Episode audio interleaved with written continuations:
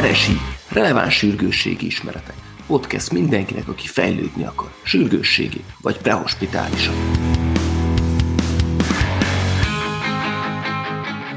Sziasztok! A mai epizódunkban a terápiás hipotermia kérdéskörét járjuk körbe. Szerintem ez olyan, mint egy városi legendának a utána járása, hiszen mindenki mindig hűteni akarja a betegeket, rápakoljuk a borsókat, meg minden egyebet, és ennek igazából a hátterét néznénk meg, valamint szeretnénk felhívni a figyelmet arra, hogy a hőmérséklet kontroll egy nagyon fontos, ám elhanyagolt paraméter vagy változó a sürgősségi ellátásban.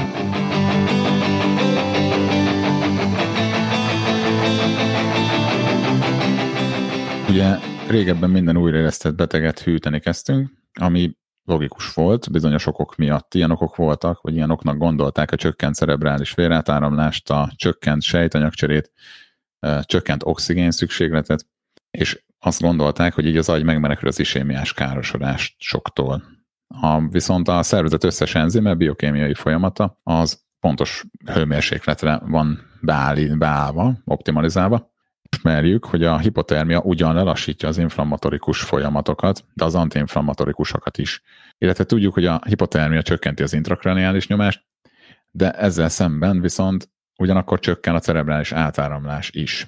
Ugye ezeket az alappontokat kell, hogy felsoroljuk ahhoz, hogy végigmenjünk azon, hogy milyen kutatásokat végeztek a témával kapcsolatban. De még belemennék a kutatásokba, azért nyugtass meg, Béci, hogy neked is volt olyan újraesztetted beteged, akire öntötted a fagyasztott hideg borsót, pakoltad a jégakukat. Természetesen, amikor mi végeztünk, akkor az volt a módi, hogy minden újraesztett beteg feje köré zöld borsót, fagyasztott répát, minden meg, ami létezett a hűtőszekrénybe, vagy a fagyasztóba mindent kivetettünk, és a beteg feje köré pakoltuk, illetve a teste köré így próbáltuk a hőmérsékleteket csökkenteni, igen. És ha bár nincs nálunk az igazság kulcsa, és teljes mértékben nem vagyunk orákulumok, de azért az is nagyon érdekes, a teljes terápiás hipotermia hókuszpókja, az kettő darab gyengén megírt, rengeteg visszássággal teli klinikai kutatásra volt alapozva. Gyakorlatilag két gyenge klinikai kutatás alapján hoztunk hosszú éveken át terápiás döntéseket. Olyan gyenge kutatások voltak ezek,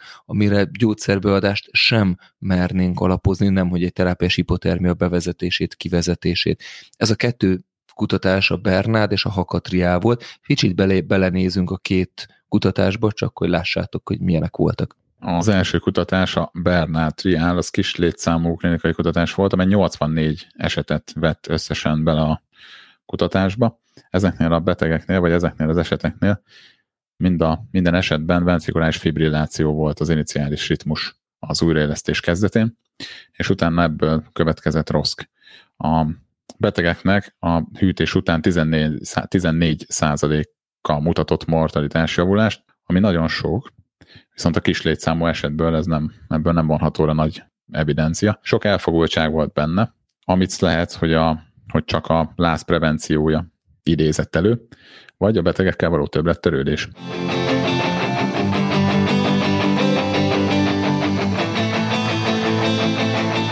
A Bernát Triál után a Hakatriál volt a következő, ami megjelent. Ez volt az a kutatás, amit követően már egyértelműen bevezették a terápiás hipotermiát. Itt 3000 betegből 200-at válogattak be, őket is sokkolandó ritmusú CPR-t követő roszk kos betegek voltak, nem volt pénz elérnem ugye a megfelelő esetszámot, ez kicsit érdekes, és lázas betegeket is bevontak a kutatásba, ami megint ronthatja, vagy falsul módosíthatja a statisztikákat. Ami érdekes, hogy ebbe is volt nagyon sok fajta elfogultság, kiválasztási elfogultság, terápiás elfogultság volt ebbe is, de egy szó mint száz, ez a kettő klinikai kutatás volt az, amit követően mindenki elkezdett hűteni, és a guideline-okba is bekerült a hűtés. Szerintem BCM mi aktívan ekkor kezdtünk el mondjuk dolgozni, tehát összvisz 300 ember esete alapján hoztuk meg itt a döntéseinket a vadkeleten. Szóval ez ment egészen 2002-től 2013-ig, amikor 2013-ban megjelent a TTM1. Ebben a kutatásban már 950 iniciális ritmustól függetlenül újraélesztett beteget randomizáltak.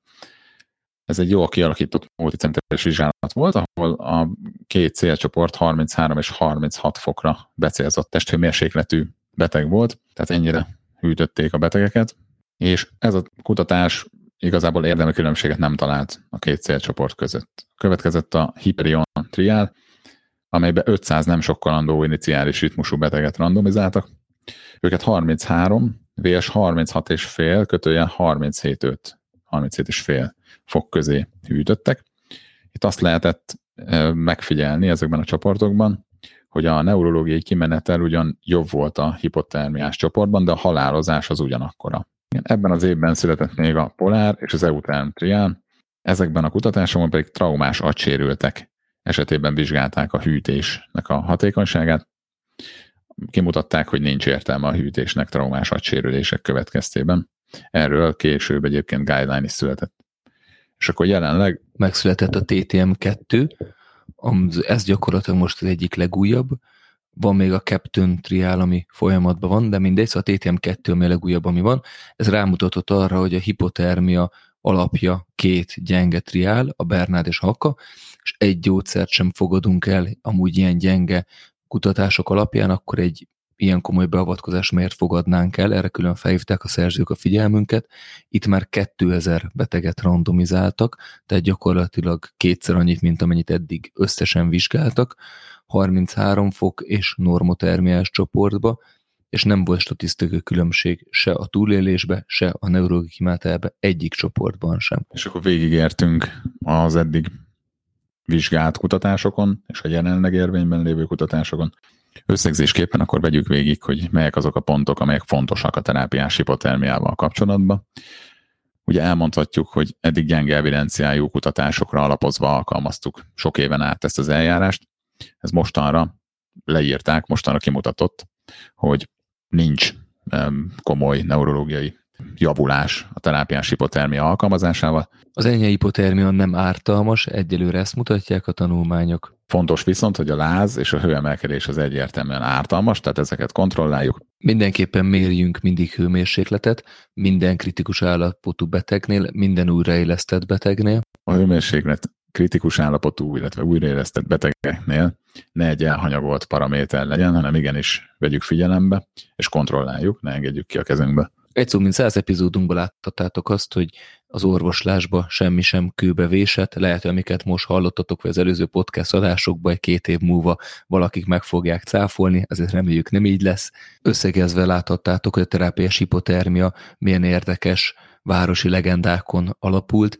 Javaslom ezt a további pályafutásotok során, hogy minden orvosi evidenciát járjatok körbe jól, és az alapján hozzátok meg a saját, illetve a munkahelyetek döntéseit a betegellátásról. Természetesen a mentőszolgálat keretein belül erre van nekünk egy védőhálunk, így elég csak a szabványos eljárásrendeket követni, de hogyha ezt kórházakba is kialakítjátok, akkor sokkal könnyebb dolgotok lesz.